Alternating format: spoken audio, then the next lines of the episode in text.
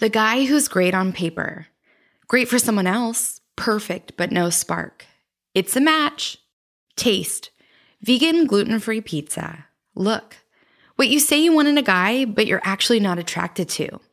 Sound everything you want by Vertical Horizon. Smell opening a brand new textbook. Feel shower sex. My mouth dropped when I saw the poster of Frank Sinatra's mugshot hanging in Brian's condo. I thought you hated Sinatra.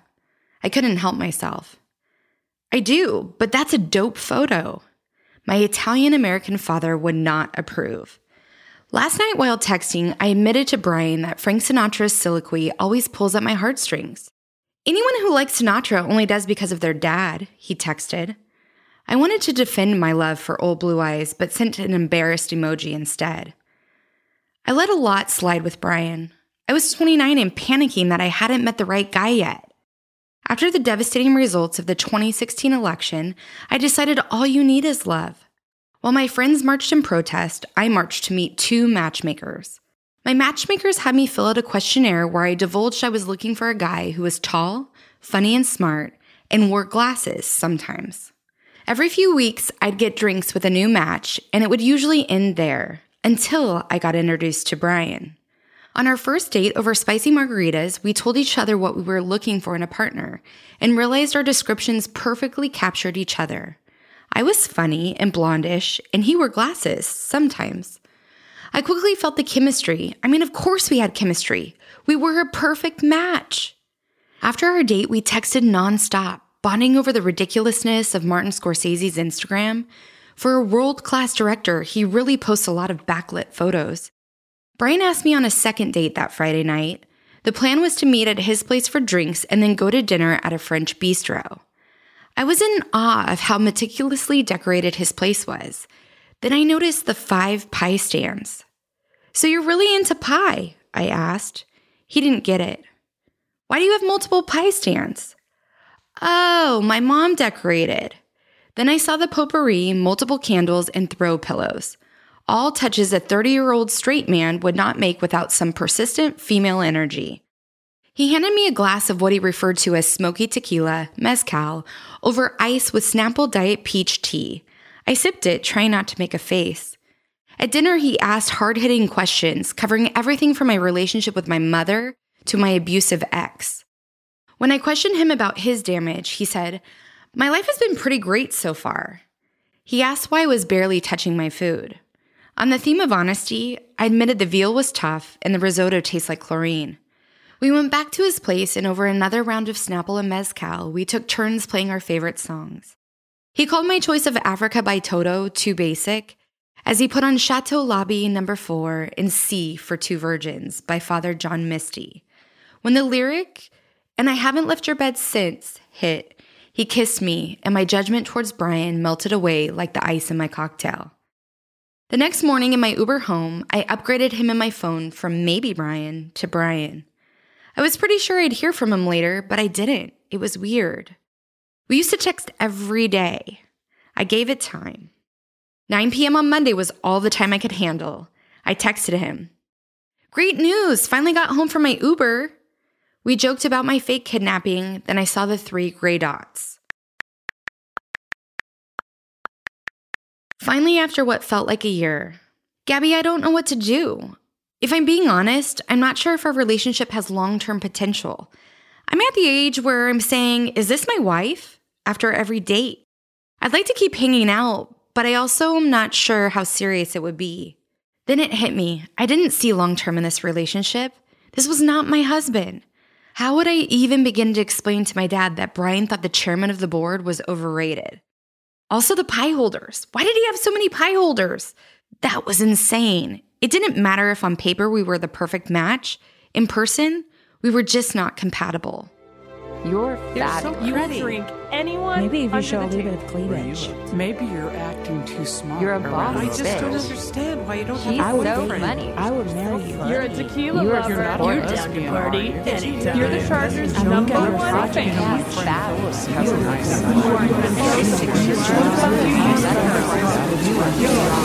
son.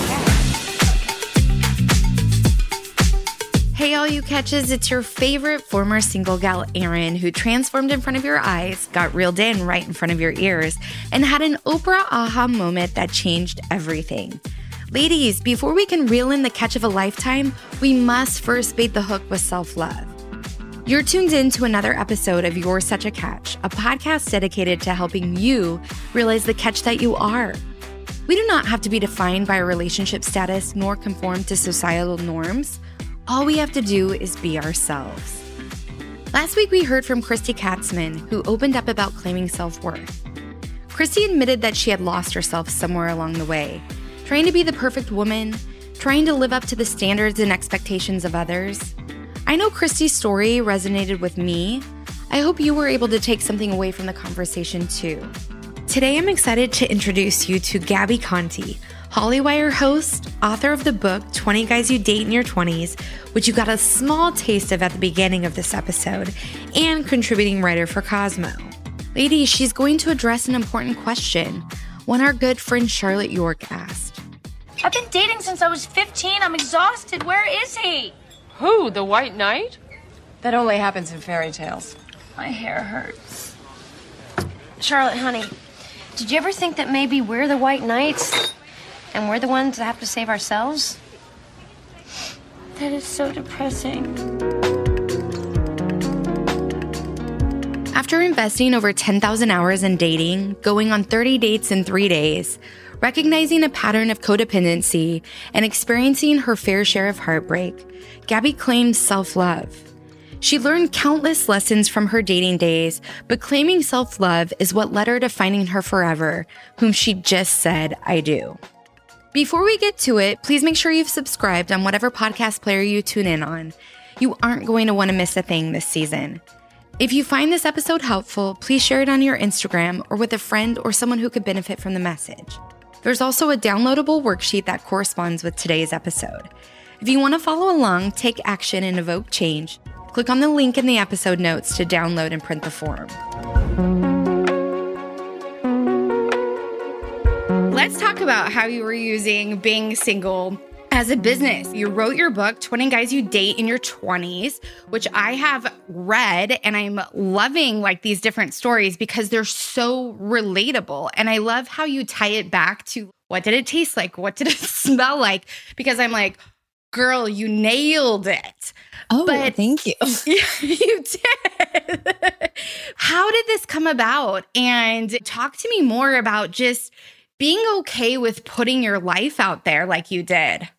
So putting my life out there, I don't know. I just kind of, oh, I never thought of it like that. I thought of it more if I'm going through this, I know other people are going through this. And that was something that I, I just gathered from like every time I talked to my single girlfriends or guy friends or like anyone who was single. I felt like there were these universal struggles that we were dealing with anytime we're single, which for me, it was mostly in my 20s. I was single more than I was in relationships in my 20s because I was like figuring out life. But I just kind of felt like there needed to be some way to kind of put this together and let people know that they're not alone and how I had wished that someone had handed me a book like my book when I turned 20 and been like, Hey, you're going to think you're going to be in love a bunch, but most of the time that's like not a case, but it's totally okay. And probably by the time you turn 30, you think you're going to find the one. Also, he's not the one. And being 30 and single in your 30s and being single is like the best years of your life, but you're going to meet this amazing guy who's worth giving it all up for. Oh my gosh. And it's so true. Like, I'm just thinking about what you just said and like applying it to my own life. And it's so funny because I think at certain times, like, we do feel like we figured it out and we're like, boom, he's the one. And then something happens and there's this like glaring red flag. And it also takes a certain like type of maturity to recognize that red flag and go, okay, this isn't right for me. Like, I need to move on. And one of the themes that kind of comes up, you're talking about all these different categories of guys that you're dating, the breakup part of it, it's not always easy. So, walk me through Mhm. that because you also got feedback from these men. yes, I did. Well, so the thing too is that like these types of guys are really more like relationship types that I really do feel are universal. And I think everyone goes through them no matter what their gender or sex is or anything like that. This is just from my perspective as a straight girl. But I will say that also the types of guys you date or the people you date could be combinations of these different things because every type is essentially like a what could be an obstacle in a relationship and most people Mm. have figured out ways to overcome that obstacle. Like I mean, the guy who's long distance. So many people Right. have dealt with long distance relationships and are Uh-huh. successful. For me it didn't work out, but like it was nice to be able to co- use this book as an excuse to talk to my exes because I also wanted to be respectful of them. But because each type is kind of general, the only thing that's really specific in each chapter is the story of the story of me dating that guy. The, the looks and all that kind of stuff are kind of things that I, when I've dated other guys like this who I didn't specifically mention, or also just like talking to people, talking to friends, seeing what they would categorize these types of relationships as. So, what made you you want to really reopen that conversation with these guys and were you worried about the feedback that they were going to provide you? I mean, I know I can't I can't put my finger on which one it is, but he was like, "Best of luck with your book, like no comment." Actually, it was funny because one of like my one like review of my book was someone was like, everyone was so nice to her. And I was like, no, they like, can you not read between the lines? Like when some guy was like, I wish to not be in the book, he's literally saying, Right. go F yourself. Like, so it was kind of a mixed bag. And they were also, there were also things that I couldn't put in because I really wanted to respect these men and I wanted to respect where they were in their lives. And a lot of them have, are now husbands and fathers. So I didn't really want to like get too much into it. And at the end of the day, it's not really about them. It's about the like, it's about how we, what we can learn from the relationships. It has nothing to do with them personally, which is why Right. names and details are changed because it doesn't, it's not a burn book. That's not the point of this.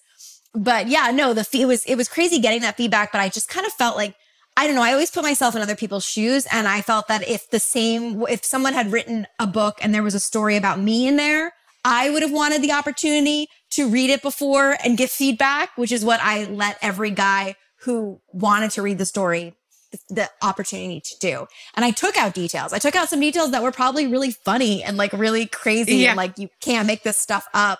Details, including guys who would lie to me when I was like, Hey, do you want to change anything? And instead of being like, Hey, I'm uncomfortable about this detail, would try to like gaslight me and be like, this never happened. And I was like, no, it definitely did. Cause not only do I have the receipts, I also have like 10 friends who were with me when we were dating who remember this. Oh my gosh. Wow. For you to be in a place mentally, like and emotionally, to really tap into that and to kind of like revisit these different like chapters of your life that truly became then a chapter of your book is is really remarkable because I think sometimes in relationships, depending on how things go, whether you want to generalize it or not, there's some hurt there. There's some times maybe or some choices or decisions I know in my past, like I wish I wouldn't have made. and therefore it's like, ooh, if I would have gone back and kind of like rehash that and really like put the time to kind of like put a pen to paper and kind of document what went down in that segment. I mean, I mean that's deep. You have to have done some work to kind of like overcome these different things. So, as you were writing this, was it pretty like cathartic for you and like therapeutic? Yes and no. I actually, when I was writing this book, I was probably at first in the worst place of my life, which eventually became a good place. And I do think that perhaps writing the book was really helpful in me to kind of reflect, to kind of look back at my patterns, to kind of re figure out what I wanted in a partner if I needed a partner right now. I think that I was always in ever since I used to be a serial monogamous and then I dated this guy who broke my heart in a big way and totally gaslit me and decepted me. And from that relationship forward, after that relationship ended, dating apps came out. I was like an early adapter on mm-hmm. the dating apps and I went, I turned into a serial dater. Right. Well, you quote yourself as 10,000 hours. Yeah, which again is obviously an estimate, but I do, I wouldn't be surprised. still, that's like, I a wouldn't huge be surprised. number. It's a huge number. Well, because they say that's the Malcolm Gladwell thing that it takes 10,000 hours to be an expert. And I really do think that I know from like to, that I went on more dates than the average person. Like I know that for a fact. And I'm, I am counting the situationships as dates. So Yeah. there's definitely a lot. And I know that I've dated more people than the average person. I know that I've had more what I thought were relationships that were probably more in my head than the average person. so I just thought I wanted to weigh in on that. But to go back to what you were saying about like where I was. So I wrote this book living with a guy who I thought was my person in New York City after I uprooted my life in LA to be with him. Thinking this was mm-hmm. the happy ending, thinking that last chapter was going to be about our like bliss and maybe, I don't know. But I was lying to myself because he had so many of the red flags that all the other guys I had dated had. I was ignoring them. I was listening to that whole panic of when you turn 30, where you think your life is mm-hmm. over, which is like Sex in the City starts when they're 35. Your life is not over. It's just beginning. And I was like freaking out about that. And I kind of was not listening to myself, was not realizing that all these like red flags within myself, like the fact that I was leaving behind a life, a career I had in Los Angeles to be with someone who never really made the same sacrifices for me that I was on um, anxiety medication for the first time in my life and not realizing the root of the anxiety and then realizing it was from the uneasiness of the relationship. But I wrote the outline to the book with the ending being him when we were still together. We broke Okay. up on Thanksgiving. My first manuscript was due Martin Luther King Jr. Day or whatever, his birthday, which is like Yeah. uh, late January. So I wrote this book living with my parents in my childhood home in Connecticut. And also my parents were downsizing. And so I had to also help them like move while I was writing the manuscript and dealing with deadlines. So I was not in a good place. And my future was like really uncertain because I was like, I don't know. Should I stay in New York City? Cause like I had, I had started to get some work in New York City and like had some career opportunities or like, or should I go back to LA? And I really had like no idea what I was doing. And then I booked a trip back to LA to like just go visit some friends and figure it out. And it was just like so abundantly clear that it was where I was meant to be. And it was never like I really left. And so I ended up moving back just uh, on Valentine's Day. Oh my gosh. Wow. So for the for the single gals out there or or actually like maybe some women who are in a relationship and they might be seeing these red flags in the in their own relationship, what what did you do when you finally were like, okay, I'm going to come to terms with these red flags. Like I'm going to sit down with myself and I'm going to really like face what's going on, like the truth is the situation. Like did you lean on friends and family for support or did you have a certain kind of like meditation practice or journaling or walk us through kind of what was going on in your head? So when I saw the red flags with the guys in the book or when I was dating after the book and I saw red After flags? the book. Yeah. Okay, I don't think I was seeing the red flags until I reflected back on it. But I did, I was, so when I moved back to Los Angeles, I was living with my best friend, one of my really good friends who had known me through all, most of my relationships in LA. And I was crashing on her couch and then so incredibly like meant to be serendipitous. The apartment across the hall from her opened up and I moved into that apartment. So Okay. I literally had, I mean, that is like the sitcom dream to live across, literally Right. the door across the hall from your best friend. But every time, I mean, she was my safety net because when I was going out on dates, I was always telling her where I was and what I was doing.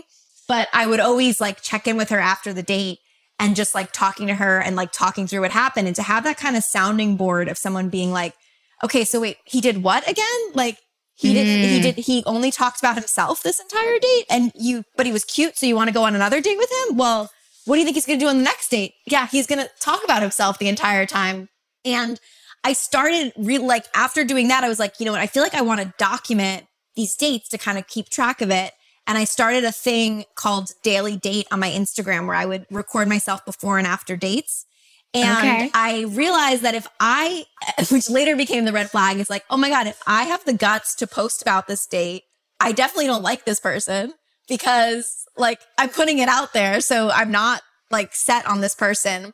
And when I first started dating my fiance, I didn't do that because I was like, I, I liked him and I didn't want him to like find it and like feel like mm-hmm. I was using him. And I wasn't using these guys. It was more for myself. I feel like I needed something to hold myself accountable. I needed, I was scared to go on dates again. I felt like I had like lost my mojo and I feel like I needed that like accountability of my like mm-hmm. Instagram family to kind of like help me out. And my friend, when she wasn't available, I had the Instagram family to be like, wait, what? What happened? Like, so.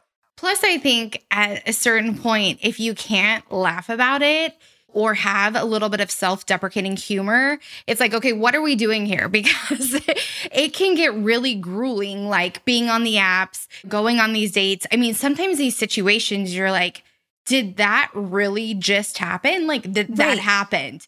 And Right. and the sad thing is when that does really happen and you go share that story with your girlfriends, oftentimes they're like, oh, that's happened to me too. you Right. know? And then it's relatable and then they can weigh in and they can tell you oh my gosh like don't do this because of x y and z or like here's what i learned from that experience so it was it was helpful to kind of do that and i think i i think i was dating with blinders on in my 20s and then in my 30s i feel like those blinders came off and i realized that some guys i was dating who normally i might have dated for like 3 months like i was giving them 3 dates and and i Mhm. think and i had i had to break up with a lot of guys and like like tell them off. Or the other thing too that's so nuts is that I think I went on so many dates in my 20s because I felt that if someone asked me out on a date, I had to go and I thought it was rude to like not go. Mm.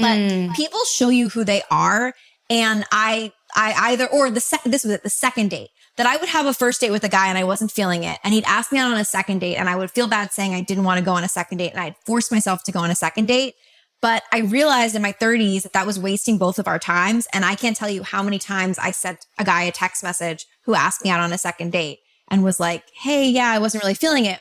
Or the opposite, where the guy probably wasn't feeling it for me and like ghosted me, but I, I also ghosted him because I didn't reach out. And Mhm. I, I realized back in my 20s, if I went on a date with a guy and I really liked him, I would be the first person to reach out.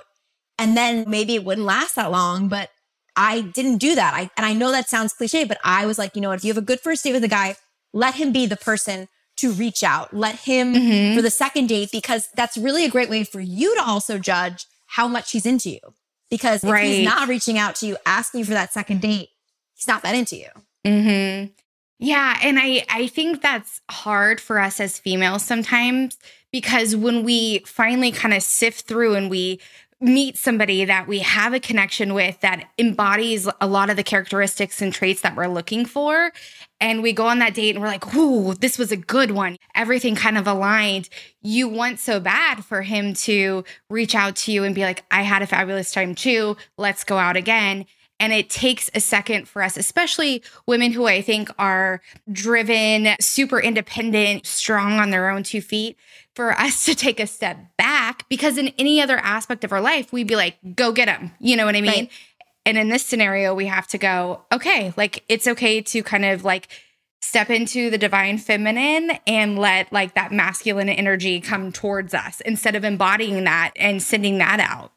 And by the way, I don't think you have to be like that for your whole relationship. I just think in the beginning steps, it's a really good test to find out how much that person likes you, especially if you have a track record where you you feel like if you're and I felt like this, like before I started doing that, I was like, why is it that I I go on a date with a guy, we we we have it's like the 2 to 3 dates. Like we have the first date, I ask him out on the second date, he agrees, we have a second date and then there's like the slow fade into like the Caspering, the friendly ghosting where he'll he'll mm-hmm. he'll respond to me or he'll text me here and there, or he'll like my Instagram and watch my stories, but he's not asking me out on a second date Mm-hmm. and they have a million and ten excuses. Like I was dating a guy who was preparing for a one man show, and then I realized, oh my god, he's never invited me to his one man show. He like must not really like me, but like, and that's why he said he was always busy. And I was like, wait, no, he's he has a social life. Like he has other things. He just like I am not part. I am a very low priority.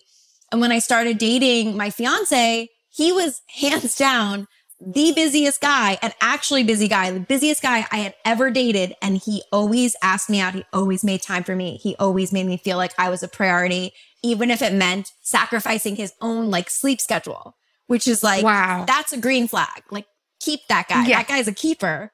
Otherwise, Yeah. anything less than that, you don't need that. Don't settle for that. Right. Which I think is such a common theme. And like what I'm hearing from you is like you weren't going to settle. You were going to hold out for like what you wanted and what you knew you deserved. And I think that's an important lesson for us to learn is like knowing and trusting like there's somebody out there that is going to like fit our our needs and our wants and our desires and who's going to recognize what a catch we are and then treat us that way. And so talk to us a little bit about how you met Darren and what that story is like because he obviously knew that this book was out there, right? And did that Yeah. play a role in anything? I'm I'm dying to know.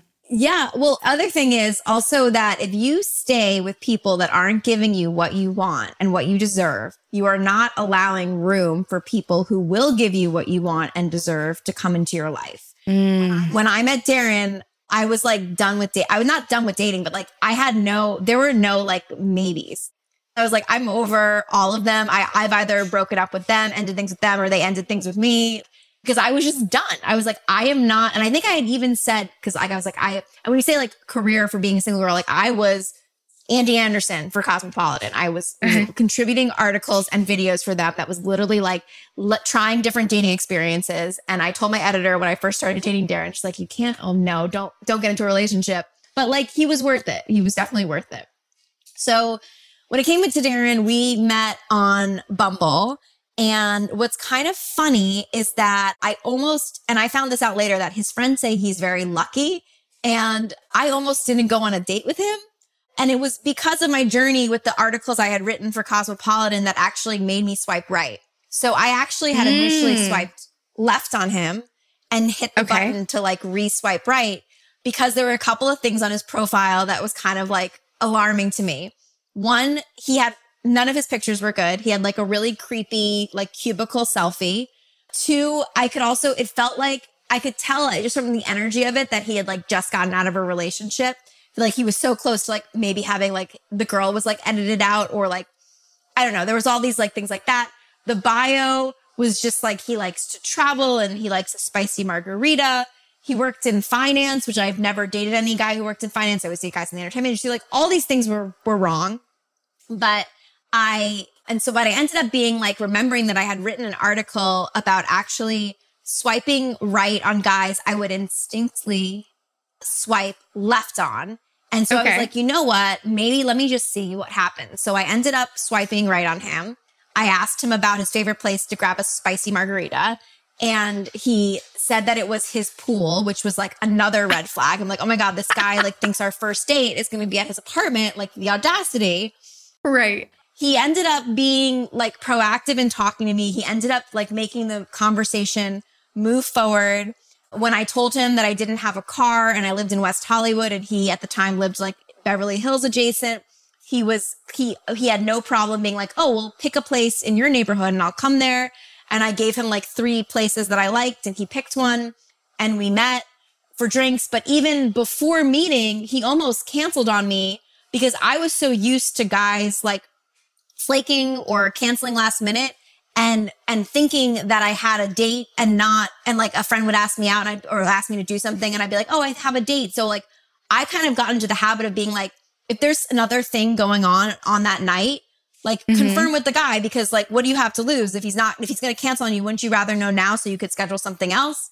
And my Sure. friend, my best friend wanted to go grab drinks that night. So I had texted him like that morning because I was working New York hours. So in my head, it was like the afternoon. And I was like, hi, um, just confirming, are we still on tonight? And he said he was really tired. And he had told me later that he was almost going to cancel, but he looked back at my profile and decided to not cancel because he had just gotten back from Vegas and he was working crazy hours and he was on two hours of sleep. Oh God. Yeah. So he ended up, we ended up meeting and it was, and it actually, and then again, he almost messed it up again because I didn't know he was tired. I didn't know he was on two hours of sleep. And on our first date, I noticed that I would ask him a question and he would just answer it and he wouldn't keep the conversation going.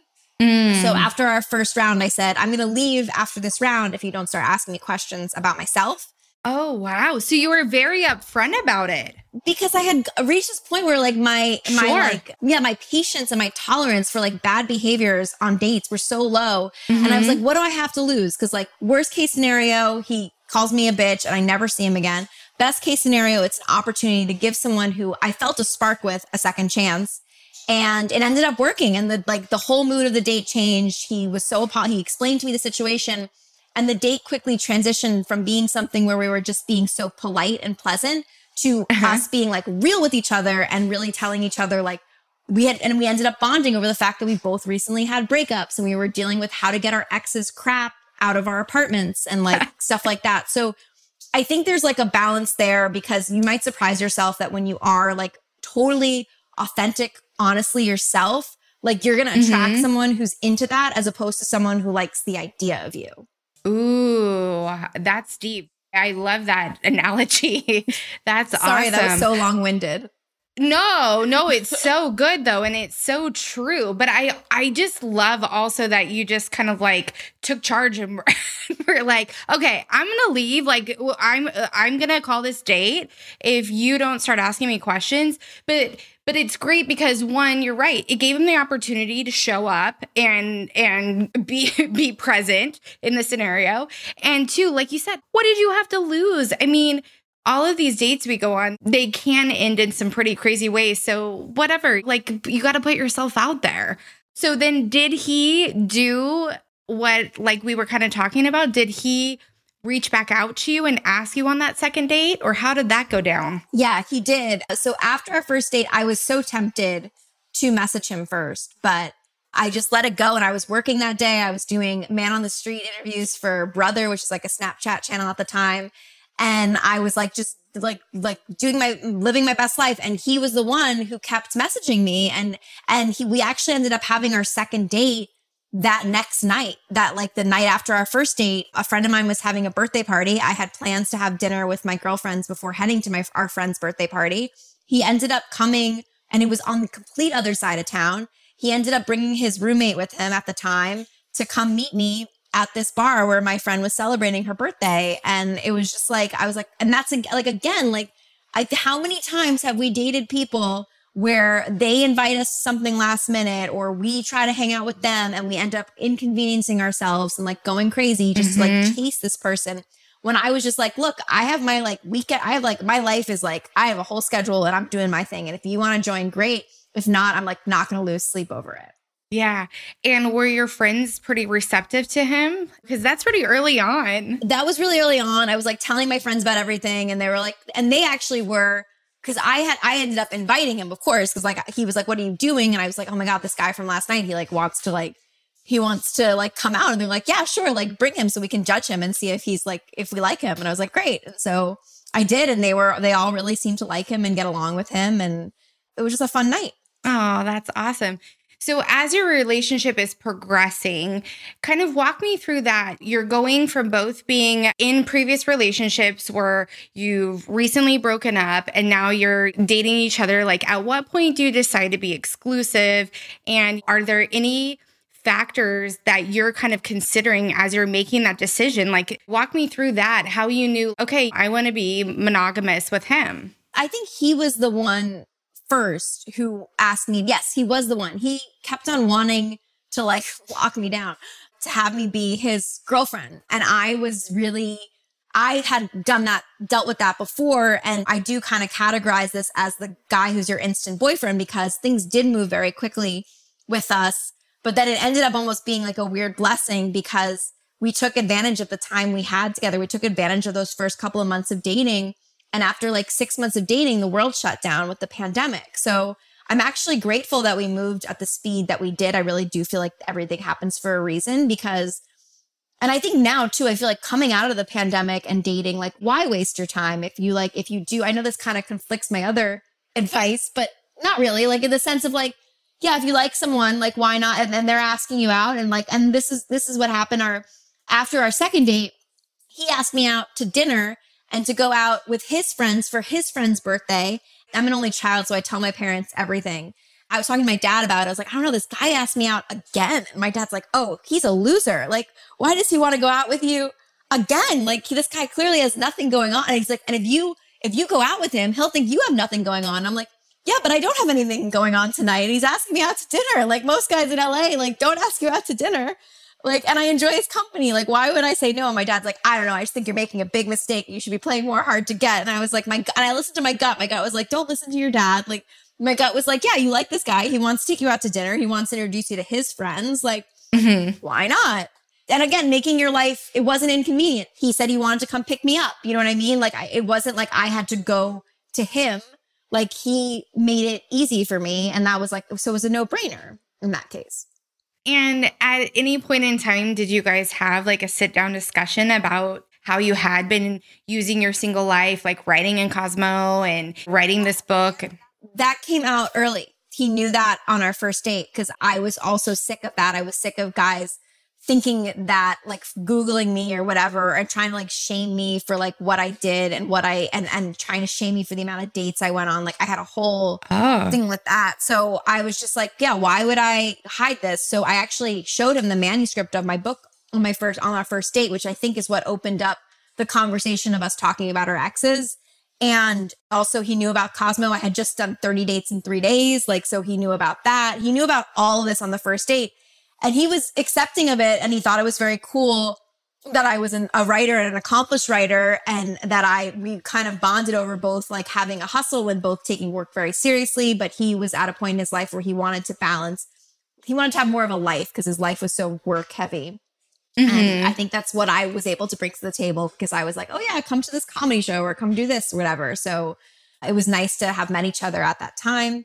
But yeah, no, he didn't judge me for it and he was accepting of it. The only thing was that, so he did ask me to be his girlfriend and that came after he, right at the month point after our first month of dating because I had said I wanted to wait at least a month before we mm-hmm. decided what our relationship was. And also, it was pretty obvious that we had both stopped seeing other people because we were spending all our time together. So it would have been crazy if we weren't. But the one thing was, is like the I love you milestone, he was reluctant mm. Because in the back of his head, he was worried that I was working on like a how to lose a guy in 10 days article Oh. about him.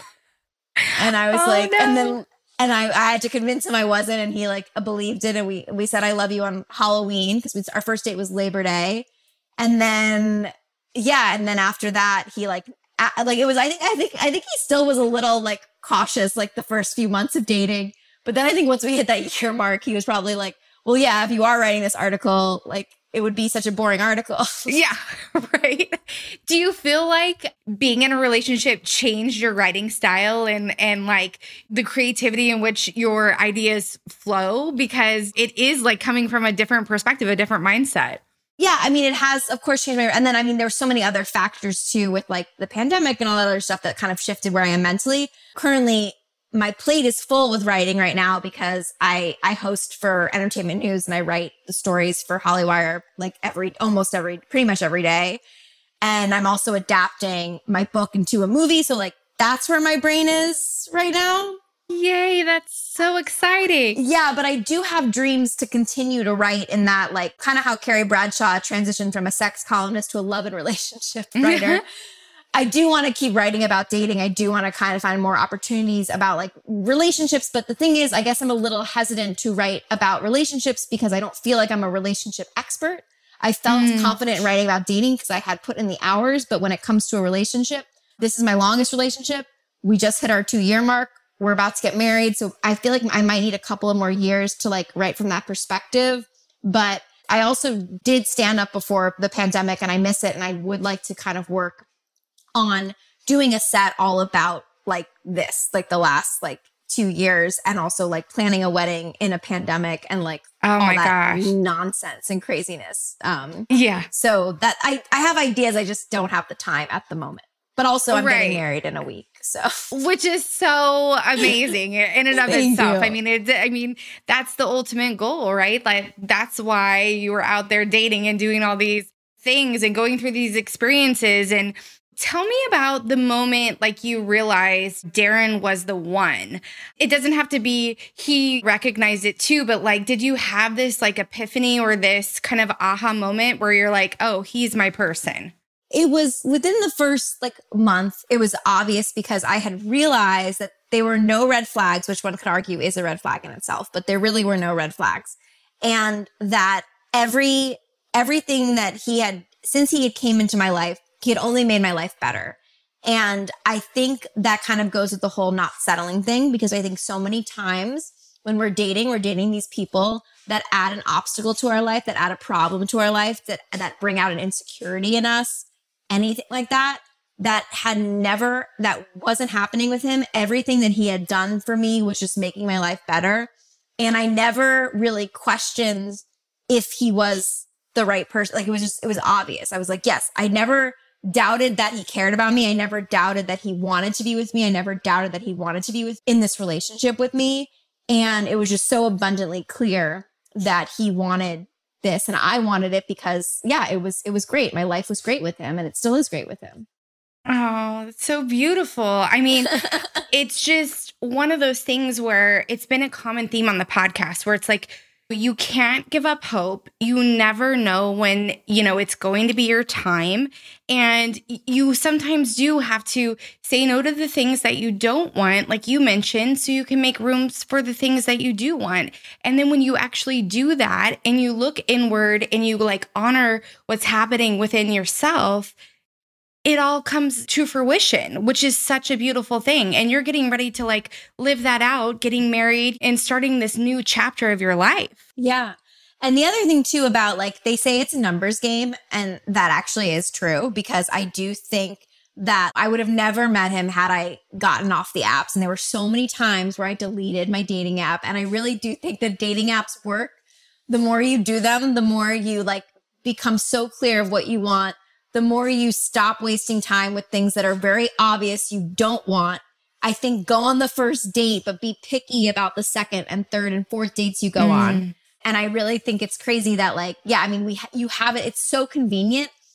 I think of like bars, like going to bars, I mean, which I know wasn't a reality for us for like a year or so, but like going to a bar to meet someone, especially now with everyone on their phones is the most like, it is just not efficient. It's not an efficient mm-hmm. way to mm-hmm. meet people the best way to meet someone, I really do honestly think is on a dating app. But, and I, and I use, and I, and before I met Darren, I would have said it's don't, dating apps are crap. But I think it really is a way to find someone efficiently. Mm-hmm. And Gabby, was Bumble your your like favorite app to use, or what were like your top three apps, or were you on more than one? I was on more than one. I was on Bumble, I was on Tinder, I was on Hinge, I was on Raya. I got kicked off Raya. I got back on Raya.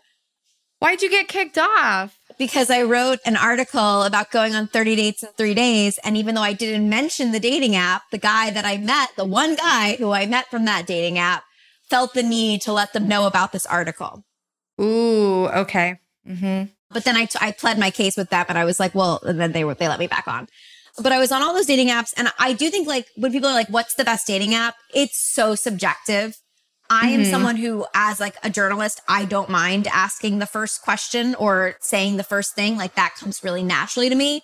But if you're the type of person where that like scares the crap out of you, then obviously Bumble is not the right dating app for you. And maybe something like Hinge, where Hinge like has a more free flowing mutual way of like both asking the first question. But for me personally, I liked Bumble because I, I, I thought it was more the most efficient. I didn't like Hinge because they say it's the app that's designed to be deleted, but I kept on having to delete it because it crashed so much. But that's my oh, personal experience. Interesting. Okay. And then Tinder, I found that people who were on Tinder, from my experience, and again, this is like from my location of where I was swiping and everything, the people on that dating app were really just looking for a hookup or something casual. They weren't looking yeah. for something serious. Mm-hmm. And I just felt there was a bet. And also, I liked how Bumble treated how they handled the dating app because there were several times where like some guy would like match with me just to harass me over the 30 dates in three days article. And like, and I would send them screenshots and I'd be like, this is harassment. Like, I didn't, you know what I mean? Or, mm-hmm. or some other guy was like clearly a catfish. And I like, I showed them that and they always like were supportive of what I was saying and they would block the person. Cause I do think that I wish more dating apps would do this. I wish more dating apps would kind of keep their dating apps safe because mm-hmm. it's such a place where you can meet someone who, I mean, it's a stranger at the end of the day. And I do think right. there's some responsibility for the dating apps. I do, from my experience, Bumble handled that the best.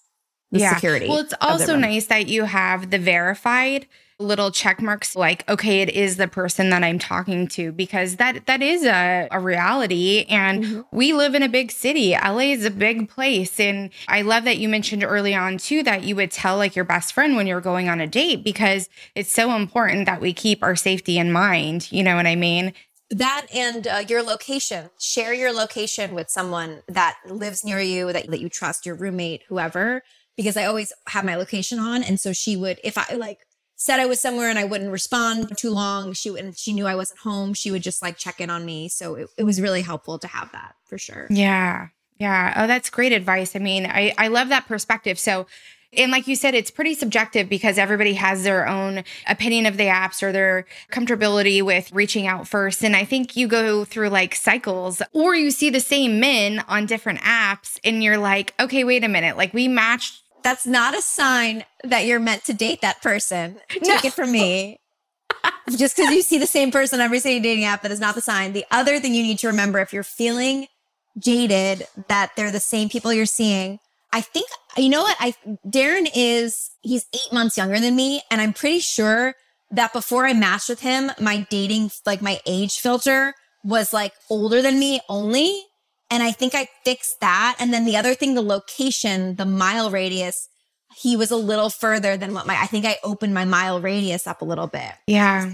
These are just things. If you keep seeing the same people, like maybe adjust your filters a little bit. You might be surprised. Right. Yeah, I mean, I even can speak to that from experience because I said I only wanted somebody in a five mile radius because we live Yep. in LA and traffic Yep. is a thing and getting in and out of the South Bay is really difficult. And here I am dating somebody who's 13 miles away and it's a 45 minute commute at least each way. What would I drive that 45 minutes to be in a relationship where I feel, you know, loved and secure and and all these things that I wanted in in a potential partner like i would for sure like and and that's one thing i've recognized too is like neither of us have ever complained about the commute if you want to call it that it's so funny that we have to call it a commute when it's like 13 miles just the the traffic here is so challenging But I love that. I think that there's people who will live a mile away from you and they make it seem like you live long distance and it's inconvenient and they won't make mm. you a priority. So the fact that they're making that priority for you, will say with that though, I had an experience once where I matched with a guy who was out of my dating radius, but I wonder if he was, he might have been in my dating radius when we matched, whatever.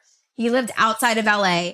He took me out to dinner one night and then wanted to sleep over, even though we were not anywhere near. We hadn't even kissed, I believe, because Yeah. of how long the commute was.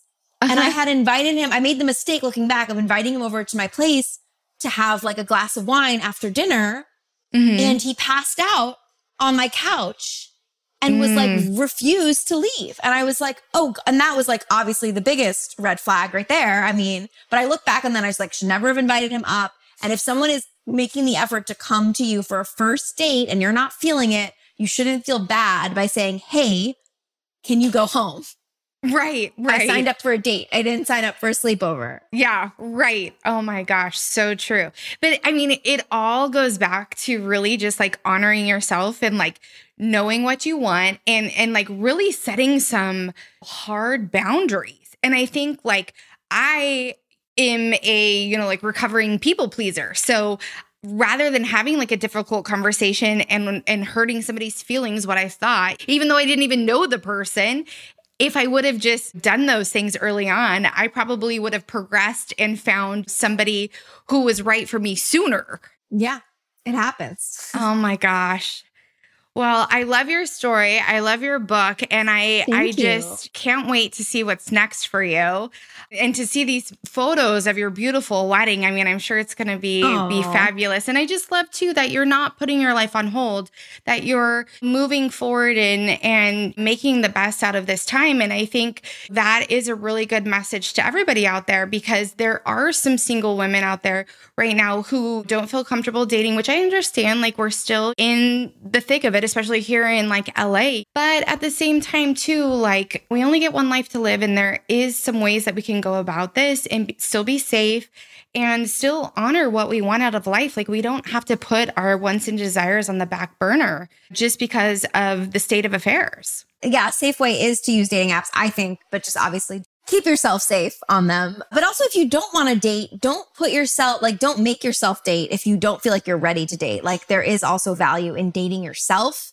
There were many times where I like canceled on a date and I took myself out to dinner or took myself out for a drink because you can do that, ladies. Like, and there was something about that that I felt was really freeing and refreshing. Like, I think you still need to make yourself feel like a priority.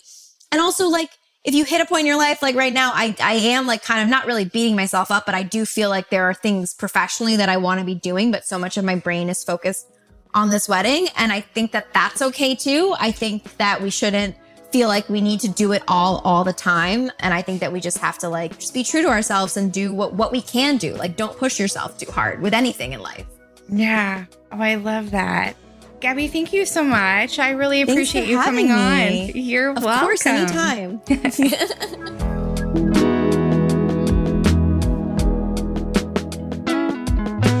Hook, line, and sinker. I'm going to cast some questions Gabby's way, and she's going to rummage through her tackle box for the answers. Hook us up with your best relationship advice. My best relationship advice is to throw out all the rules. I think all the things that we hear that we've grown up with that they're like, oh, you have to do this, you have to do that. I think that you need to do what feels right to you, what feels right in your gut. But at the same time, know that when someone isn't into you and you see the signs, don't waste your time trying to prove to them that you are worth it and that they should be into you and focus that energy more on yourself and attracting someone who's into you. Don't change yourself to be someone else, to be with someone else. Be authentically who you are. You might get less matches at first, but ultimately you will attract the right person for you. What's the cringiest pickup line someone's used on you? Just recently, I was at my building. This was creepy. I was at my building and I was getting a package from our package room. And the guy heard, like, I had to say my name to get the package. And the guy who I hadn't met was like walking behind me and said my name. He's like, Hey, Gabby. And I'm saying that that's the cringiest pickup line because I didn't give this person my name. They shouldn't have said my name. And he ended up like, and I'm wearing my engagement ring, which is pretty hard to miss. And he proceeded to be like, oh man, I would just like really beat myself up if I didn't like shoot my shot and like introduce himself and all that stuff. And I was like, I, I admire the whole shooting your shot, but there's a way to do that that doesn't feel so invasive and intrusive. And that way is to definitely go, hey, hi, I'm so nice to meet you. I'm so so. Don't say their name if they haven't given you their name. That's very creepy. And and then yeah, he was like, yeah, I just like do you like we're like it's so nice to meet you. Like this is my name. He was like like I forget specifically what he said, but something along the lines of like he was trying to ask me out, and I was like, yeah, hi, I'm engaged, and he's like, oh.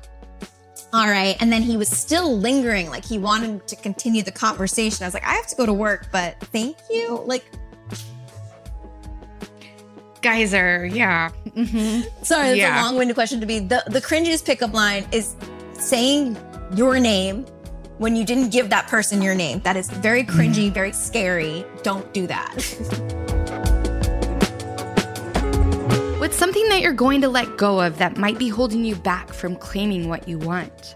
I think doubt, doubting myself. I think that works with like career, that works with dating, like feeling like I have to be something I'm not to please people, whether that is like in my writing, whether that is in my, yeah, when I'm like going on dates. I think I'm, I'm happy I dropped that. And it's so funny. Olivia Rodrigo just said something similar about how like she thinks her biggest strength is her vulnerability, which I love because I think that when you are the most vulnerable, authentic, real version of yourself, that is how you are going to connect with other people. That's how people are going to care about you. That is why she has one of the top rated albums, singles in the world. It's because she really put her heart out there with her music. And I think that that is what you need to do. You need to let go of pretending to be something that you're not and fully embrace who you are. Thank you so much for joining Gabby and me for this conversation about claiming self love. I see a lot of myself in Gabby. We were on a similar journey, dating with reckless abandon, adhering to our own beliefs about men and how our stories would play out. But let this be a reminder to keep the faith. Sissy's out there. Gabby recently tied the knot to her love, Darren, and as you know, my relationship with Jamar is thriving. Self love got us here. Here are a few of my key takeaways. Find a way to document your dating experiences so you can recognize patterns and potential red flags. If you don't have someone you feel as if you can confide in, journal. Two, dating is a numbers game. Use the apps, they make dating more efficient. Three, say yes to the first date, but be picky about the second, third, and fourth. It's okay to be honest and say no thanks if you're not feeling it. Four, let the guy initiate the second date no matter how bad you want to see him again. This allows you to embrace your divine feminine energy while gauging his interest in you. Lastly, if you're not ready to date, don't force yourself. Take yourself on a date instead. This decision might be the first step in your journey towards claiming self love. If you dug this and want to hear more from Gabby, our conversation continues over on YSC Unfiltered. Stay tuned for next week's solo cast. I'm going to share about claiming forgiveness. In life, we sometimes make choices we aren't proud of, then decide the only way to press on is to punish ourselves and live with the shame and guilt. We then get stuck in punishment purgatory, which isn't healthy. If you've been punishing yourself or someone else, don't miss next week's episode. It's time to move forward and claim forgiveness. Ladies, I said it once and I'll say it again. Before we can reel in the catch of a lifetime, we must first bait the hook with self love.